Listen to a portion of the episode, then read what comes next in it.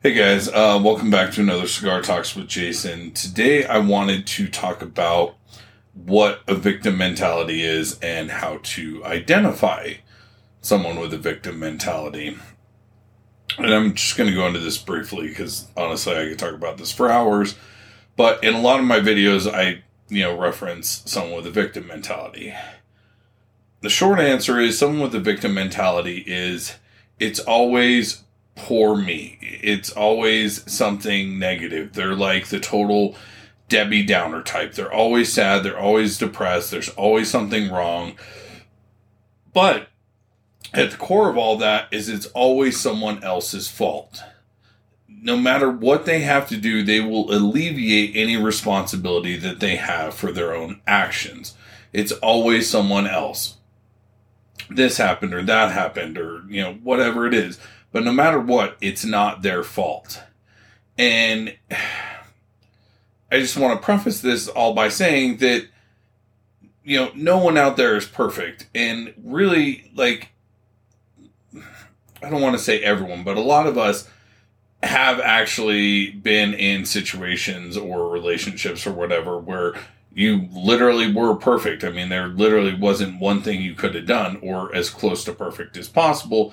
And it actually was all the other person's fault. Those situations can happen. What separates a victim from that type of situation is with someone with a victim mentality, this is a long established pattern. This happens over and over and over again in their relationships, in their personal life, in their, you know, uh, you know, let's say you take someone who got fired from their job because their boss was an asshole. Okay, you'll give them the benefit of the doubt. But if they got fired from their last 10 jobs because their boss was an asshole or was unfair, all of a sudden that's a pattern and you're looking at the problem and it wasn't their bosses, if you see where I'm going with this. Um, so some examples. Um, there was a gentleman who messaged me on Twitter and he was wondering how he could become more successful in porn. And in his mind, he was convinced that the reason he wasn't successful was because he was black. He was not even willing to entertain the idea. Well, actually, no, I take that back. He was asking me for help because he wanted to know what he could do, but at the core, he was convinced that you know he had been trying for three years and in his mind if he had been white or any other race for that matter he'd be this super successful porn star. But because he was black you know three years later he had less than like 50 or 100 followers. I mean it was really bad.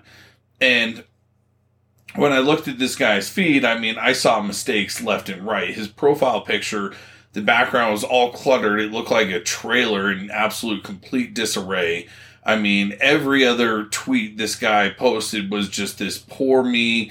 The world hates me. The world's unfair. Um, you know, he wouldn't post clips. I mean, I could probably identify 50 different things this guy was doing wrong within the three minutes that I spent looking at his feed. But because he had a victim mentality, it was all because he's black. And let's be honest, that's ridiculous because there are tons and tons of black porn stars interracial is the most searched um, category of porn there is, depending on which site you're on. And it's simple supply and demand. A white twink bottom, that's a dime a dozen. At least where I live, I could throw a rock and hit 20 of them. A black twink bottom, shit.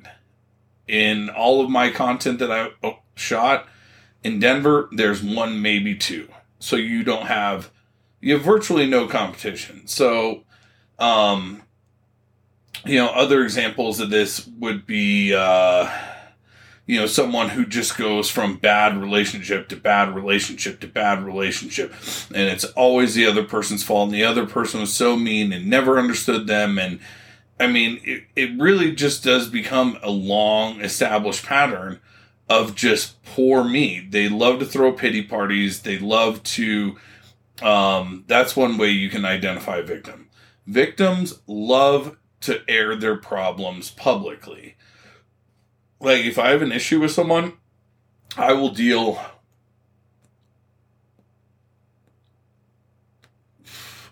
with that person one on one or talk to close friends.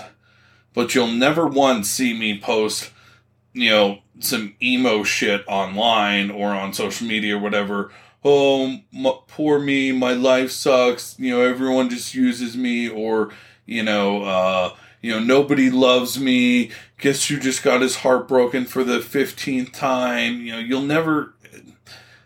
People who do that again, it, it goes back to, you know, the core issue, which is nothing is their fault. Everything is someone else's fault which leads to the poor me wanting attention, wanting other people to feel sorry for you.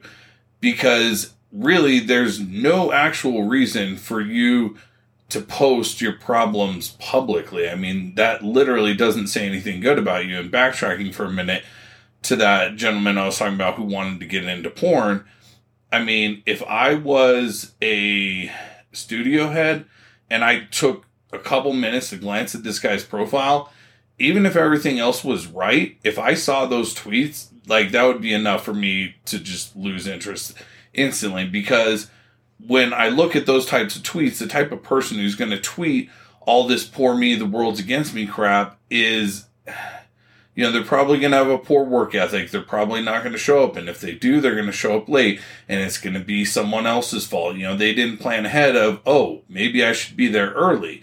You know, me personally, I'm the way I was raised was, you know, you need to be early for a job, not walking in the door the minute you're supposed to be there. Um, let me see. I had some other things. Uh, another thing is, you know, they will say sorry a ton. And it's it's like this this character in uh, the Ozarks. Um, this guy was bipolar, manic depressive. I mean, it was really bad. But uh, basically, he flew off the handle and like beat the shit out of this random stranger. And then he uh, showed up at this like really super important fundraiser and made this really big scene and started cussing and using profanity and like airing all kinds of problems publicly and then obviously he got arrested and they threw him in the loony bin. And, you know, because he's a victim, when he was talking to his girlfriend in the loony bin, it wasn't like, oh my God, I can't believe I fucked up. You know, what can I do to change this? I need to get on these meds or I need to do that. It wasn't any of that. It was like, why would they do this to me? Why would my why would my sister have me committed? Why would the police arrest me? Like why would they put me in this place? It's so awful, etc. And it's like, the fuck? Like, I felt no sympathy at all for this guy. It's like, seriously, how about you stop being a fuck up and you won't have anything to apologize for? So, again, you know, victims, they will screw up, blame everyone else, and then if they do apologize, it's again, it will become a pattern of screw up, apologize, screw up, apologize, screw up, apologize. And I'll just repeat over and over and over. And the thing is, at the end of the day, it's a hell of a lot easier to not screw up in the first place than have to apologize. I mean, it, it really just is. So, the thing is, you know, it kind of goes back to my my uh, previous video about the most important question you can ask yourself. And the most important question was Has anything you've done made your life better? A victim will never ask themselves that, ever, because it's always going to be someone else's fault. You know, uh, you know, blame society, blame, you know, God, blame this person, blame that person. And again, what separates a victim from someone who just had a bad experience is a long established pattern.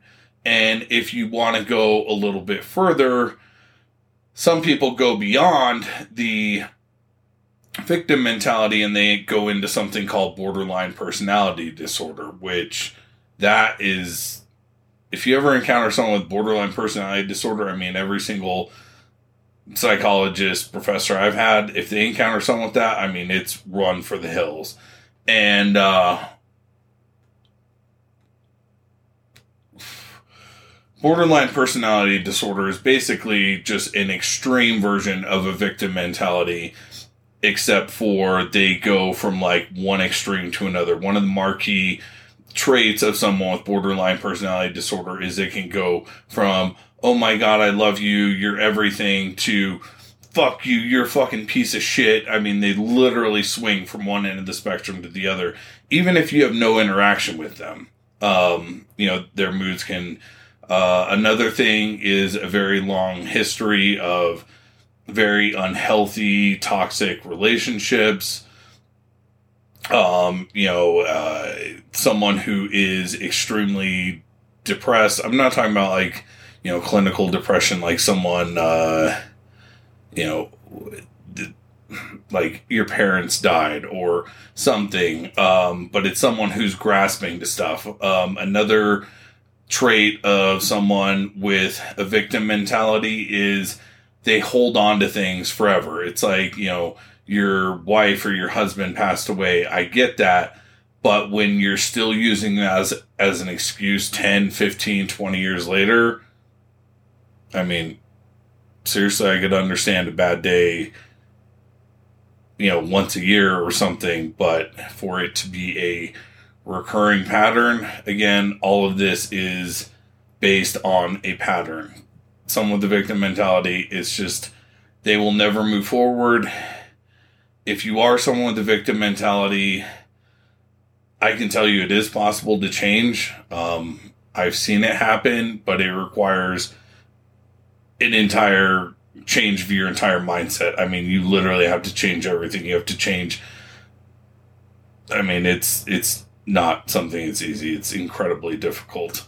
Um, if you are dealing with someone with a victim personality, like someone in a relationship or a friendship or something else, it breaks my heart to say this, but the best thing you can do is get out because, you know, again, it comes down to can you deal with it or not? You know, all of us have different thresholds. I may be willing to tolerate this, you may be willing to tolerate that. So that's a question you have to ask for yourself.